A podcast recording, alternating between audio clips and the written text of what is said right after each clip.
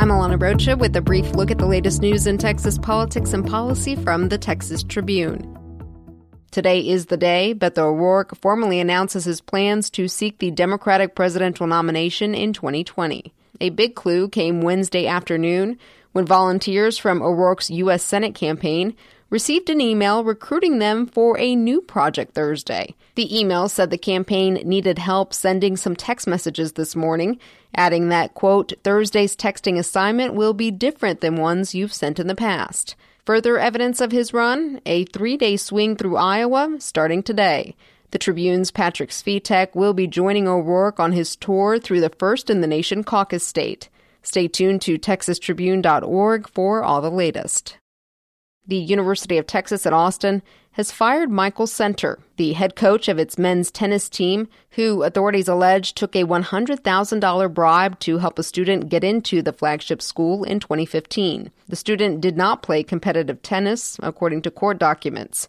News of Center's termination comes the day after dozens of people were charged in a sprawling college bribery investigation spanning six states and that is said to involve millions of dollars. In response to the scandal, Governor Greg Abbott is telling every university in Texas to reevaluate its admissions process. Speaking at an unrelated news conference Wednesday, Abbott said he expects all higher education institutions to look into this and make sure they have procedures and policies in place to prevent such fraud in the future.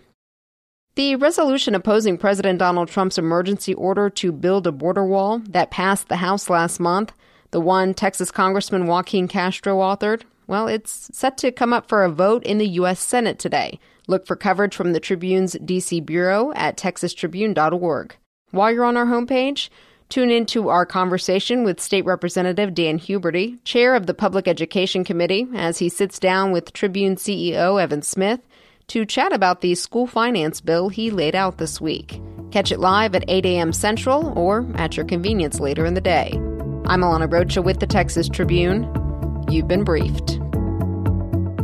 The brief is sponsored by the University of Texas at Austin. Longhorns are leaders working for Texas. Learn how they are changing your world at u texas dot e d u slash vibrant texas.